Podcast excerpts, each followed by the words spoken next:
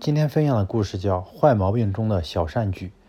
西塞罗是古罗马时期的著名政治家、法学家和哲学家。他出生于罗马的一个富裕的上层家庭，父亲是很有威望的执政官。然而，西塞罗小时候却是一个调皮捣蛋的小男孩，特别喜欢掏鸟窝，然后把掏出来的鸟蛋煮了吃。父亲很想教育他改掉这个恶习，但一直没能找到一个有效的办法。有一回，西塞罗掏了个麻雀窝，看到麻雀太小，就把它送回窝里了。刚好在这时，父亲从外面回来，路过这里，他看到眼前的情形，顿时有了主意。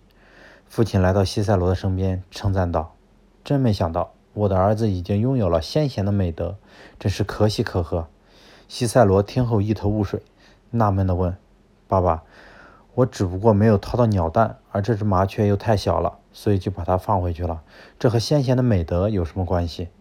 父亲笑笑说：“你见麻雀太小就将其放回，这就是怜悯幼小的慈爱之心啊！你对小动物尚且怀有仁慈，何况对人呢？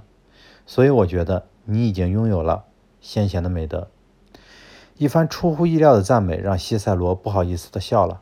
从此，他不再掏鸟窝玩，立志恪守先贤的美德，并将其发扬光大。后来，他真的成为了一位了不起的哲学家。其实，西塞罗把小麻雀放掉只是无心之举。试想，如果父亲对此熟视无睹，或是严厉批评，教育的效果一定不会好。但他从坏毛病中看到了小善举，又机智地把这个小善举扩大成先贤的美德，最终让西塞罗的人生产生了至关重要的改变。